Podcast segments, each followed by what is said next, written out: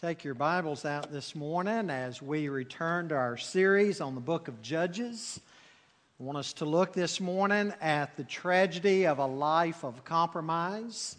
You'll notice the scripture passage this morning, chapters 13 through 16.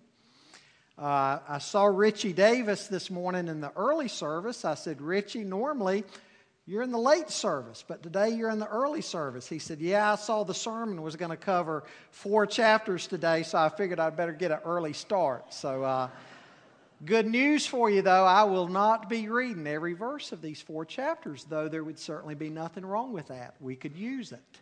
But uh, we'll be reading portions of chapter, uh, chapters 13 and 14 now and then portions of chapter 16 later in the uh, message. Actually, will not be reading any passages of, of chapter 15 at all. Verse 1 of chapter 13 says, And the people of Israel again did what was evil in the sight of the Lord, so that the Lord gave them into the hands of the Philistines for 40 years. There was a certain man of Zorah of the tribe of the Danites whose name was Manoah, and his wife was barren and had no children. And the angel of the Lord appeared to the woman and said to her, Behold, you are barren and have not borne children, but you shall conceive and bear a son. Therefore, be careful and drink no wine or strong drink, and eat nothing unclean, for behold, you shall conceive and bear a son. No razor shall come upon his head, for the child shall be a Nazarite to God from the womb. And he shall begin to save Israel from the hand of the Philistines. Now down to verse 24. And the woman bore a son and called his name Samson. And the young man grew, and the Lord blessed him. And the Spirit of the Lord began to stir him in Mahaneh uh, Dan between Zorah and Eshtaol. Samson went down to Timnah, and at Timnah he saw one of the daughters of the Philistines. Then he came up and told his father and mother, I saw one of the daughters of the Philistines at Timnah. Now get her for me as my wife. But his father and mother said to him, Is there not a woman among the daughters of your relatives or among all our people that you must go to take a wife from the uncircumcised Philistines? But Samson said to his father, Get her for me, for she is right in my eyes. His father and mother did not know that it was from the Lord, for he was seeking an opportunity against the Philistines. At that time, the Philistines ruled over Israel. Then Samson went down with his father and mother to Timnah, and they came to the vineyards of Tim- Timnah. And behold, a young lion came toward him roaring. Then the Spirit of the Lord rushed upon him, and although he had nothing in his hand, he tore the lion in pieces as one tears a young goat. But he did not tell his father or mother what he had done. Then he went down and talked with the woman, and she was right in Samson's eyes. After some days, he returned to, to take her, and he turned aside to see the carcass of the lion, and behold, there was a swarm of bees in the body of the lion and honey. He scraped it out into his hands and went on eating as he went. And he came to his father and mother.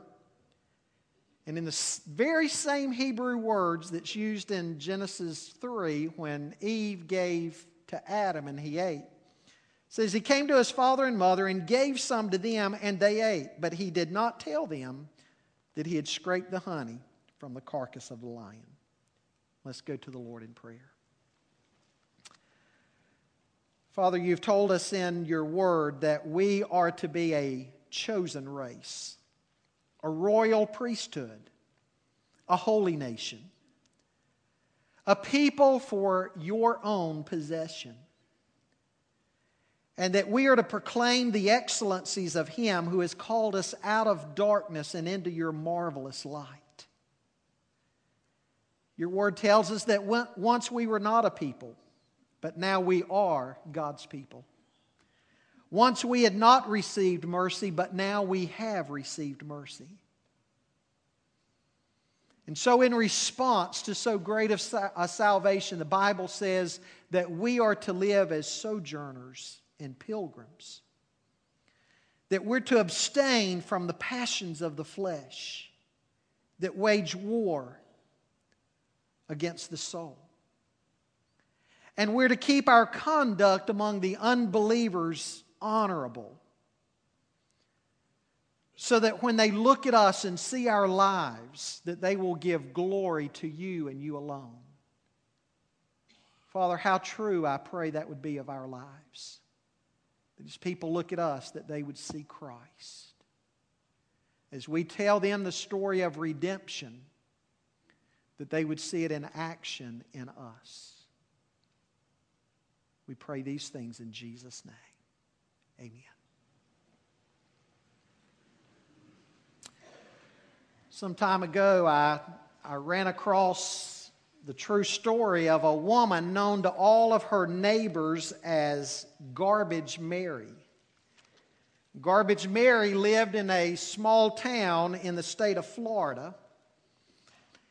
Every day she would be seen dressed in her rags and walking about the streets. Everybody thought she was a bag lady, a homeless bag lady.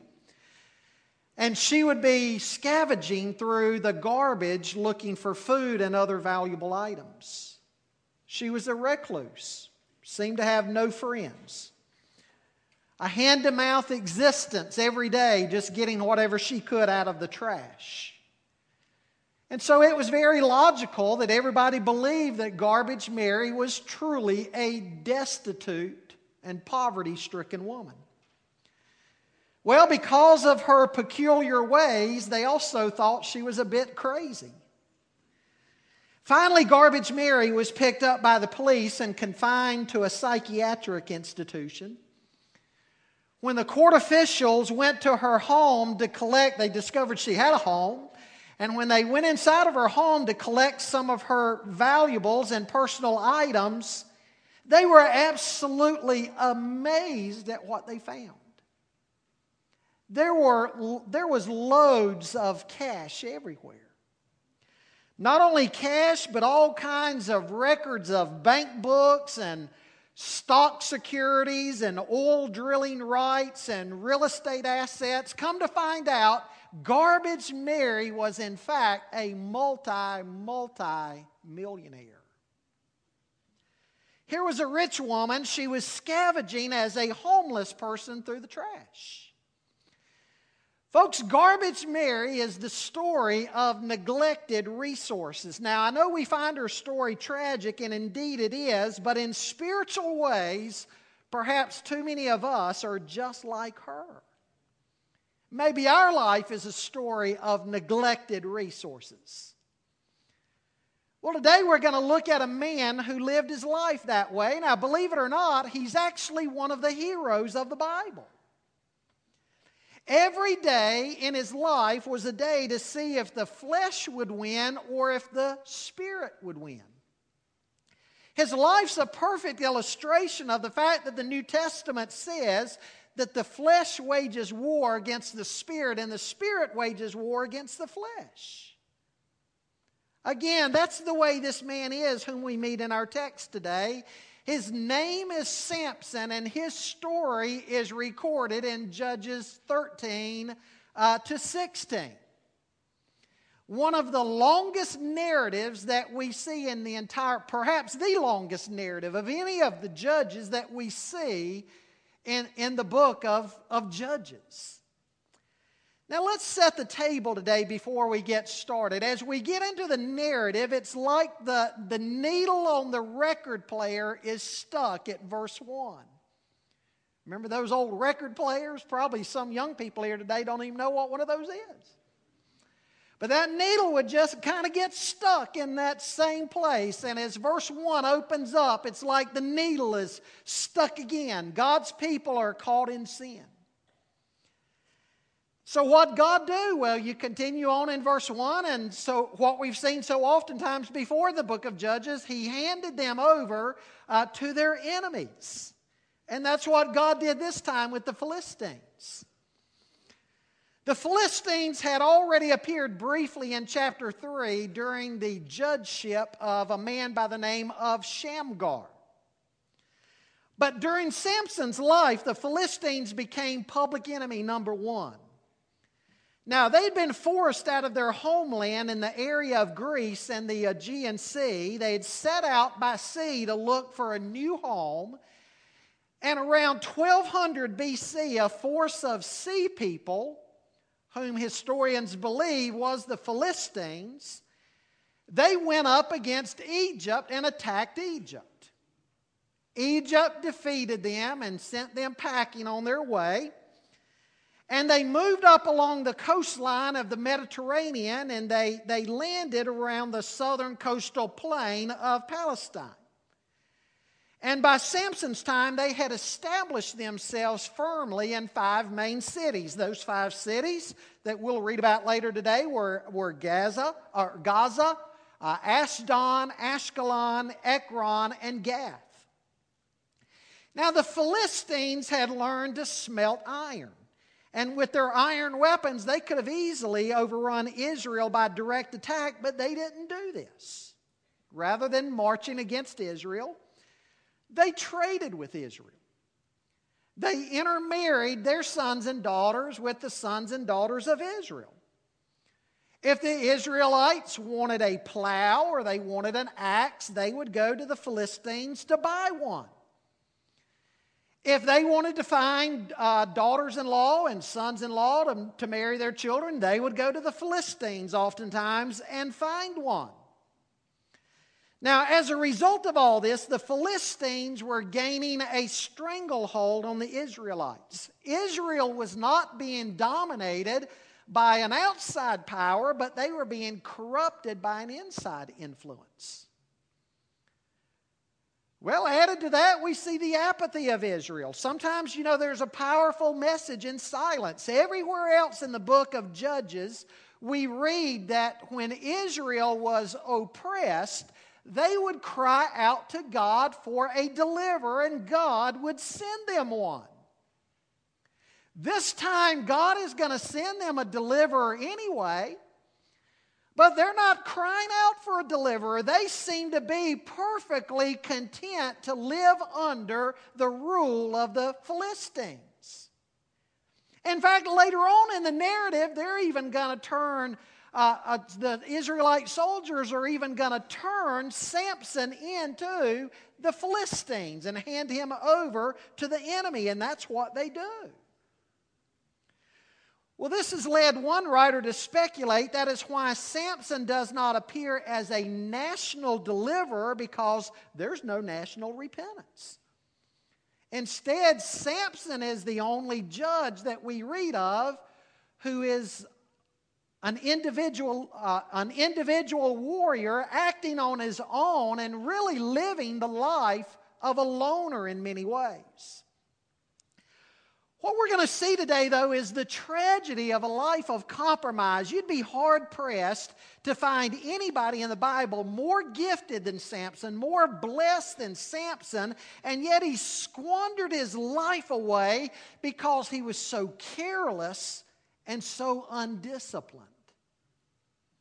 I think, if anything, the life of Samson stands as a warning sign to you and me today that giftedness alone is not enough. We need to live disciplined lives and lives of self control.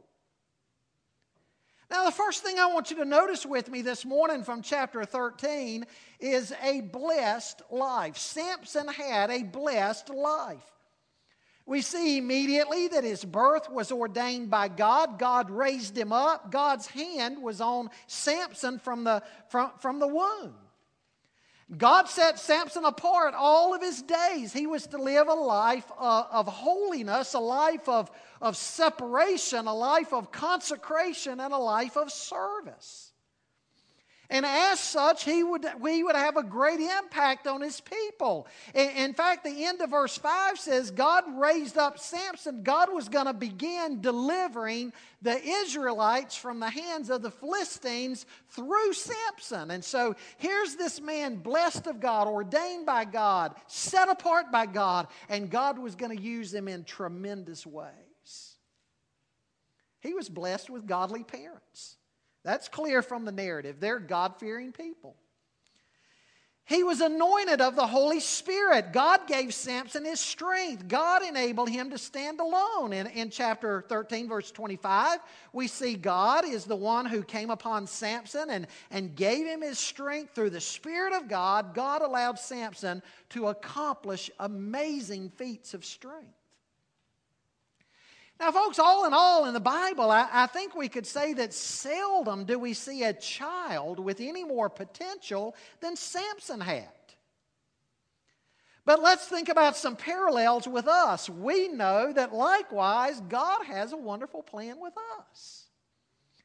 Jeremiah 1, God told the prophet Jeremiah, Jeremiah, before I formed you in the womb, I knew you. In Jeremiah 29, God said to Israel, I know the plans that I have for you, plans for good and, and not for evil. Folks, life is no accident, life is a gift from God. Man was created in the image of God, and each of us has a special place in God's economy. Secondly, we could say God wants us saved. 1 Timothy 2 4 says God, uh, God desires all men to be saved. 2 Peter 3 9 says God's not slack concerning his promise. He's long suffering, not willing that any should perish. God wants us to know him. God fills us with His Holy Spirit when we come to know Him. Ephesians 1 says we're sealed with the Holy Spirit. We're to be a holy people. 1 Peter 1 says that we're to be holy as God is holy. And we also see a parallel that God gives us everything we need. On top of blessing us with the presence of His Spirit, He gives us all the gifts that we need to carry about His work. And so I think it would be very fair to say that just like Samson, we've got a lot going for us. God has indeed been good to each and every one of us, and we ought to give God the glory. James 1 says, Every good and perfect gift comes down from above from the Father of lights. We're blessed.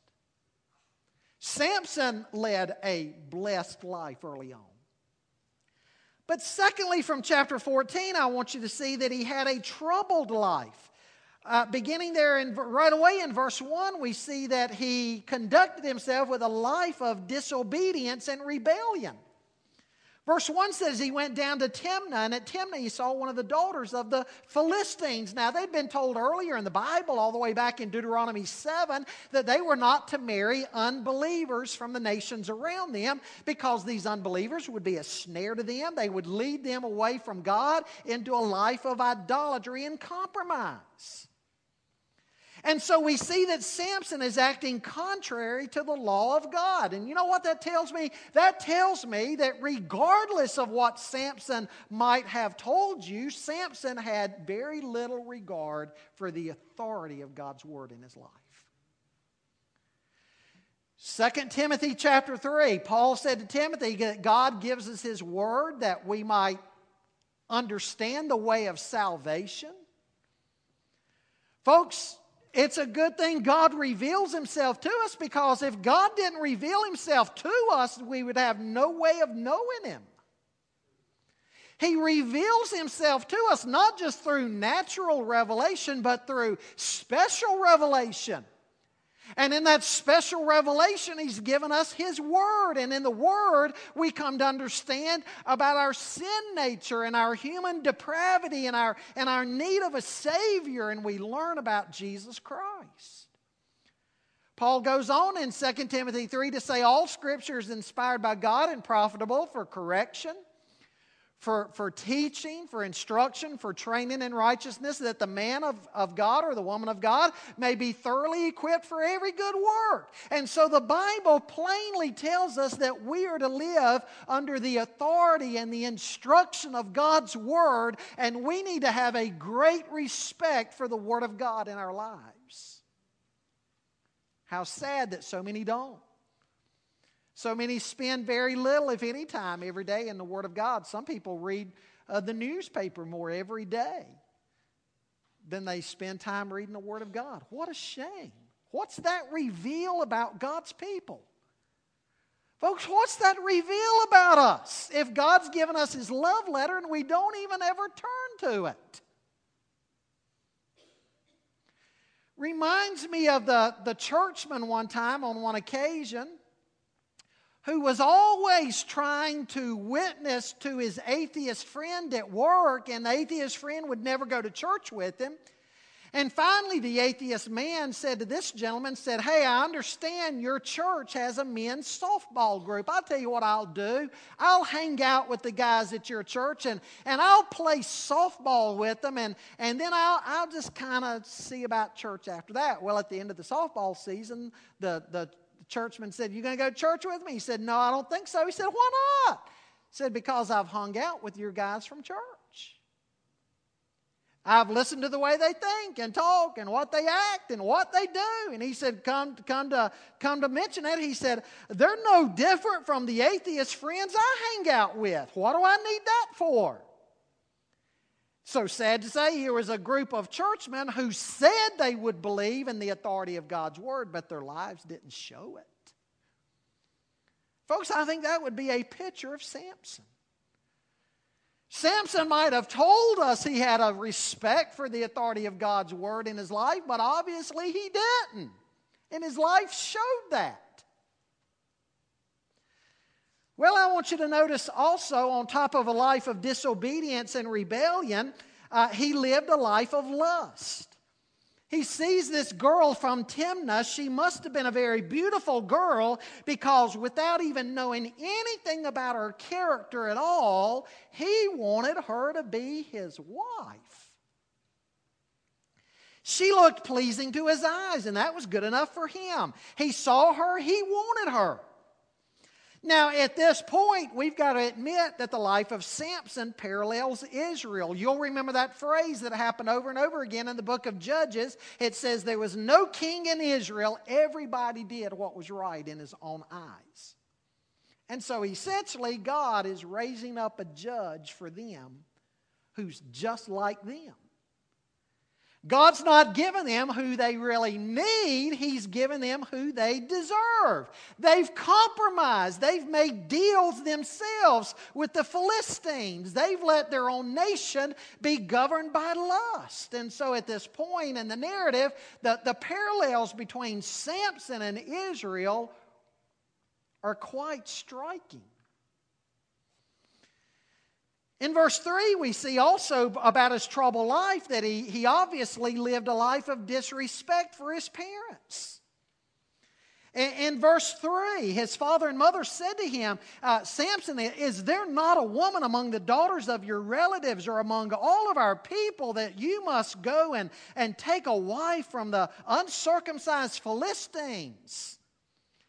What's the Ten Commandments say? What's the Word of God say? That we're to honor our parents, that we're to show respect for our parents and obey them.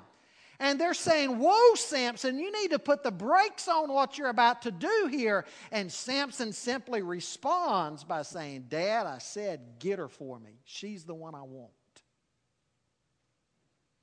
That tells me Samson, according to the biblical definition, is a fool.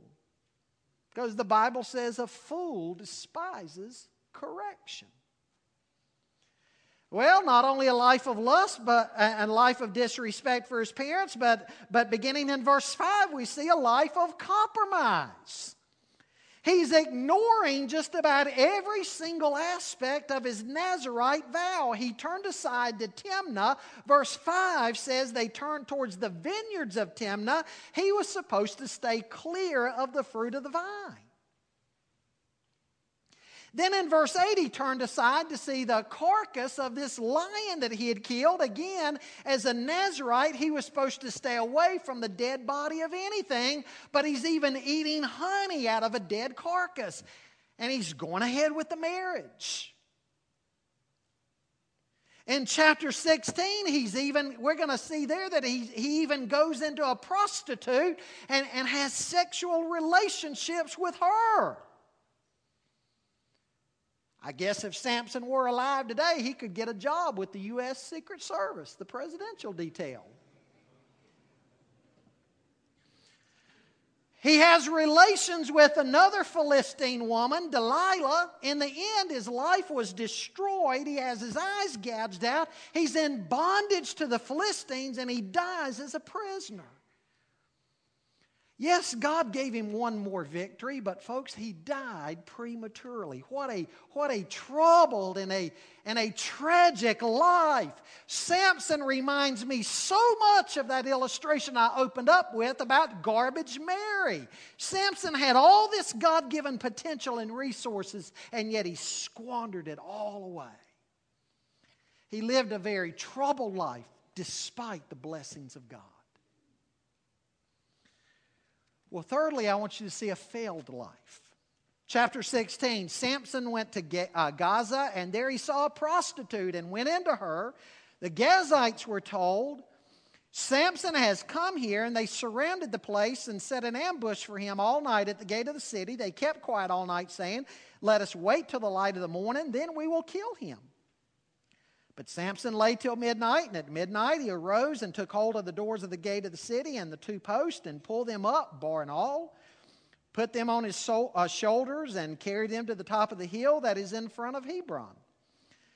After this, he loved a woman in the valley of Sorek, whose name was Delilah, and the lords of the Philistines came up to her and said to her, Seduce him and see where his great strength lies, and by what means we may overpower him, that we may bind him to humble him and we will each give you 1,100 pieces of silver. So Delilah said to Samson, Please tell me where your secret strength lies and how you might be bound and that one could subdue you. Well, we know that she keeps on and on and on, and finally, over in verse uh, before verse 18, he tells her everything. Verse 18 says, "When Delilah saw that he had told her all his heart, she sent and called the lords of the Philistines, saying, Come up here, for he has told me all his heart." Then the lords of the Philistines came up to her and brought the money in their hands. She made him sleep on her knees, and she called a man and, and had him shave off the seven locks of his head. Then she began to torment him, and his strength left him. And she said, The Philistines are upon you, Samson. And he awoke from his sleep and said, I will go out as at other times and shake myself free. But he did not know that the Lord had left him. And the Philistines seized him and gouged out his eyes and brought him down to uh, Gaza and, and, and bound him with bronze shackles. And he, he ground at the mill in the prison, but the hair of his head began to grow again after it had been shaved. Now the lords of the Philistines gathered to offer a great sacrifice to Dagon, their God, and to rejoice and say, Our God has given Samson into our hand, our our enemy into our hand. And when the people saw him, they praised their God, for they said, Our God has given our enemy into our hand, the ravager of our country, who has killed many of us. And when their hearts were merry, they said, Call Samson that he may entertain us. So they called Samson out of the prison, and he entertained them. They made him stand between the pillars, and Samson said to the young man who held him by the hand, Let me feel the pillars on which the house rests, that I may lean against them. Now the house was full of men and women. All the lords of the Philistines were there, and on the roof there were about 3,000 men and women who looked on while Samson entertained. Then Samson called to the Lord and said, O Lord God, please remember me, and please strengthen me only this once, O God, that I may be avenged on the Philistines for my two eyes. And Samson grasped the two middle pillars on which the house rested, and he leaned his weight against them, his right hand on the one and his left hand on the other. And Samson said, Let me die with the Philistines. Then he bowed with all his strength, and the house fell upon the lords and upon all the people who were in it. So the dead whom he killed at his death were more than those whom he had killed during his life. Then his brothers and all his family came down and took him and brought him up and buried him between Zorah and Eshtaol in the tomb of Manoah his father. He had judged Israel 20 years. The Bible talks about the importance of finishing well. But, folks, we see exactly the opposite with Samson. He started well with God's blessings, but uh, but through temptation and sin, Samson finished very poorly. After this relationship with a prostitute, we, we are introduced to Delilah in verse 4. We know very little about Delilah. All we really know about her is that she was sexually attracted to, to Samson. He entered into a, an affair with her. Now, again, remember the Philistines had five major cities, and each of these cities would have been ruled by a tyrant. And so these tyrants or leaders, they come to Delilah with a proposal. They were convinced they, there had to be a secret to Samson's strength. After all, even typical strong men could not do the amazing things that Samson had done. And so they thought there must be a secret. I'm sure in their thinking, they thought there must be some kind of magical power behind what all he's doing. And Delilah, we're going to pay you, and you need to, to seduce him and find out. Just wear him down, nag him to death, and wear him down until he finally tells you, and we find out the secret of his strength. And so they each offer Delilah 1,100 pieces of silver, about $5,000 in today's monetary figures. So back then, Delilah would have ended up a very wealthy lady. Folks, of course, we can blame Delilah for what happened, but we have to blame Samson even more because, after all, Delilah was a pagan woman. Samson was supposed to be a man of God, and yet he lived such a failed life. Where did this all begin? Well, first of all, Samson was involved in moral compromise. Had he never been involved with this woman, all of this would not have happened. Now, folks, in Samson's life, the moral compromise should have been so obvious. I realize today in many people's lives it's more subtle than that. But you know what? If we, if we sense that there are beginning to be little moral compromises in our life, you know what we need to do? We need to stop right then and there. We need to recognize it. I can't tell you the number of people I've counseled with as a pastor before that they, that they let the door creak open to Satan's activity and they got involved in things and even moral compromises and they thought everything was going to be okay and everything was just going to be their little secret and they were going to do this or that. And they sit before me in my office and they're broken and they're crying and all of their life has come crashing in because of moral compromise compromise. Not only did he live a life of moral compromise, but we see also that temptation came to Samson in a very attractive. Who did the Philistines hire? They hired a beauty queen. Again, at least from what we would assume by him, uh, he seemed to be attracted. Didn't matter the character of a woman or, or whether God was in it or not. If, if, if she looked good enough to his eyes, boy, he desired her. And so we would assume Delilah was probably a beauty queen too. Folks, that's how temptation comes to us. Satan doesn't send temptation to us in a ugly package that we know is just immediately destructive. He entices us in some area where, where we're tempted in, and, and, and He brings just the right uh, temptation, and He makes it look so good and so pleasing. Somebody wrote on one occasion, said, Satan takes the poison, puts it in a medium rare ribeye steak, and invites us out to dinner. That's how he operates. Samson chose the wrong company. There, there's nothing that shapes our character more than the people that we hang out with. And so Paul in 1 Corinthians 15 33 says, Do not be deceived, bad company corrupts good morals. We teach our kids to say no to bad things, but peer pressure is a very powerful thing. If they choose the wrong kinds of friends and put themselves in bad situations with those bad friends, saying no ends up being very difficult. And so we all need to examine our friendships very closely. Folks, it's not that we don't hang out with unbelievers, we hang out with them, though, to be a witness to them. But, but we don't hang out with, we don't prefer them over fellowship with God's people. No wonder the Bible tells Christians that we're to love the assembling of ourselves together. We're to love to hang out with our brothers and sisters in Christ because we're to pray for one another and encourage one another and help one another out in our walk with the Lord. If we're always buddying up to the, the, the wrong crowd, we need to examine ourselves. The funny thing about Samson, you see, he's not hanging out with the Israelites. Every time we read about Samson and he's running off somewhere, he's partying it up with the Philistines. They were his friends of choice. Should have been a warning sign. Samson foolishly told Delilah everything. How could a man be so foolish? Evidently, he was so confident in himself, he thought he was above a fall.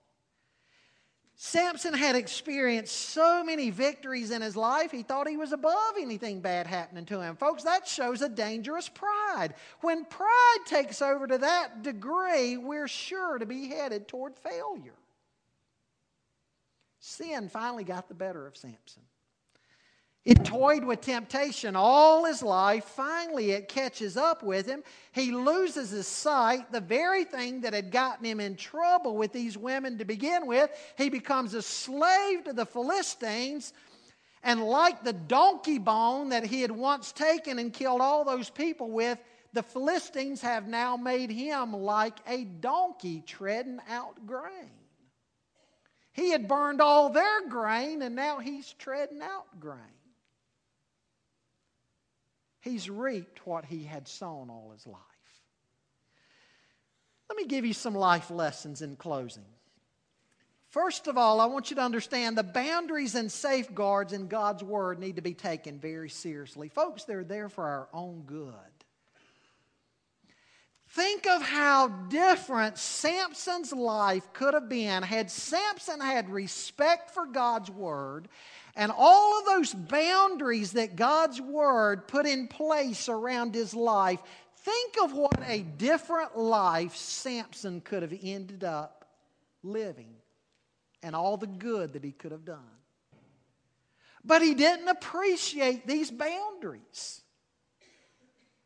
Again, I know people today, all these boundaries in the Word of God, they just kind of throw caution to the wind and they ignore them, and then their lives end up later on, years later, just a broken mess. Had they respected some of those boundaries, they could have saved themselves a whole lot of pain. A second life lesson you can't toy with temptation. James 1 says, But each one is tempted when he's carried away and enticed by his own lust. Then, when lust has conceived, it gives birth to sin. And when sin's accomplished, it brings forth death. You can't play with temptation. Now, folks, it is not a sin to be tempted. Do you realize that? Even the Lord Jesus Christ himself was tempted, but without sin. It's not a sin to be tempted, it's just a sin to give in to the temptation. As somebody wisely said on one occasion, you can't keep the birds from flying over your head, but you can surely keep them from nesting in your hair. Amen? You can't toy with temptation. Thirdly, the Christian walk's got to be guarded. The Christian life is one of self control. It takes discipline. You and I need to separate ourselves for that which is whole, which is holy, separate ourselves away from that which is unholy. Second Corinthians 6 says, Do not be bound together with unbelievers, for what partnership have righteousness and lawlessness, or what fellowship has light with darkness, or what harmony has Christ with Belial? Or what has an unbeliever in common with a, uh, a believer in common with an unbeliever? Or what agreement has the temple of God with idols? For we're the temple of the living God. Just as God has said, I will dwell in them and walk among them, and I will be their God, and they shall be my people. Therefore, come out from their midst and be separate. Christian life's got to be guarded, it takes discipline. What could God do in your life if perhaps there was more discipline and self control? A last life lesson here the outcome of a life of compromise and sin is often far worse than we could have ever imagined.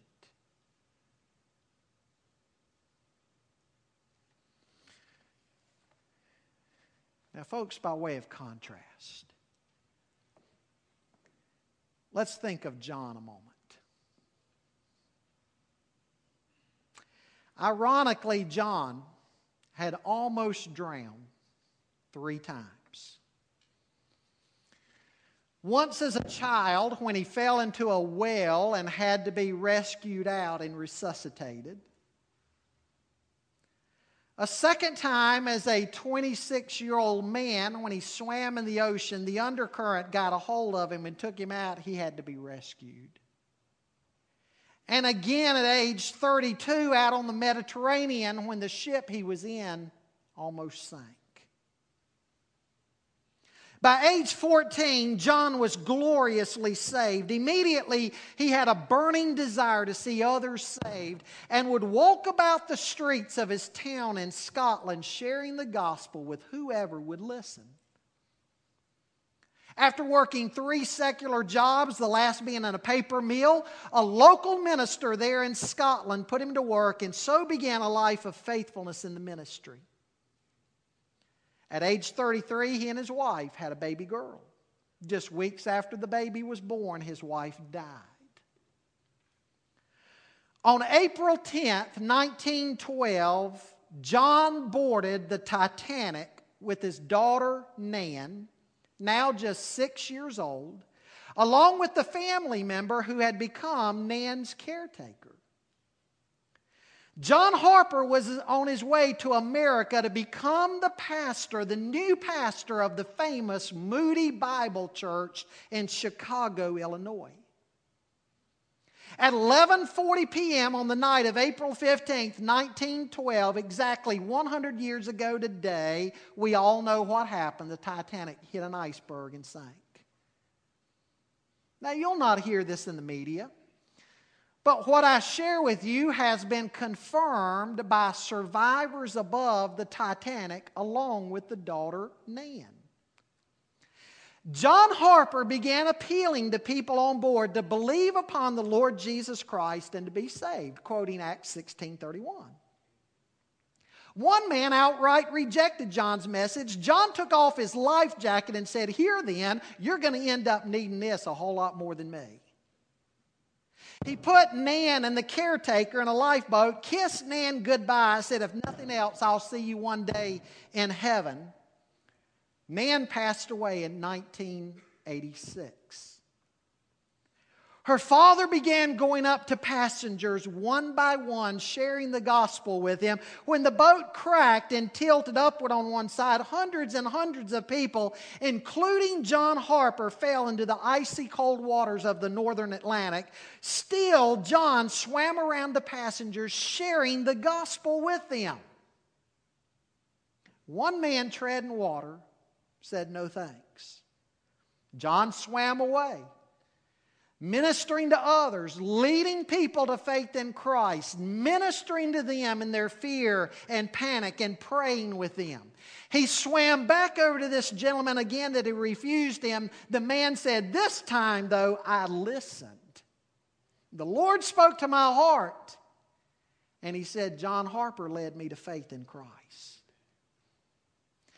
John swam off, but cramped up uh, from exhaustion and hypothermia, sank under the water, never to be seen again. Four years later, in 1916, at a gathering of survivors, that man said, I guess I was the very last convert to Christ that John Harper ever had. Today, April 15, 2012, in Scotland, at the Harper Memorial Baptist Church, a church that changed their name in honor of their beloved pastor. They're celebrating services today, remembering the lives of those lost on the Titanic, but celebrating the witness of their beloved pastor. And Dr. Erwin Lutzer, who's currently the pastor at Moody Church in Chicago where John was going to be the pastor. He's over there today in Scotland, and he's leading those services this morning and tonight. John Harper, a life of no compromise. Samson, a life of compromise. Who are you more like today? Would you stand, please? I wonder if there would be somebody here today willing to admit that already the boundaries are beginning to be broken down in your life. There are little compromises that you're already making in your life. I would urge you today give attention to those before you lose far more than you realize today. It's not worth losing your testimony. I wonder if I'm speaking to somebody also that the authority of God's Word, quite frankly, doesn't mean a great deal in your life. Oh, you would tell everybody that it does. But upon examination of your heart, I don't think that would be the testimony of your life. Maybe you need to come to this altar and say, Oh God, put in my heart today a love for your love letter, a love for the Scripture. May I hide it in my heart, as the psalmist said, that I might not sin against God. Is there somebody today that needs to begin your journey with Christ? Make it public. Everybody Jesus called, he called publicly. I'd love to pray with you about that. Or if you're looking for a church home, we'd love to pray with you about that.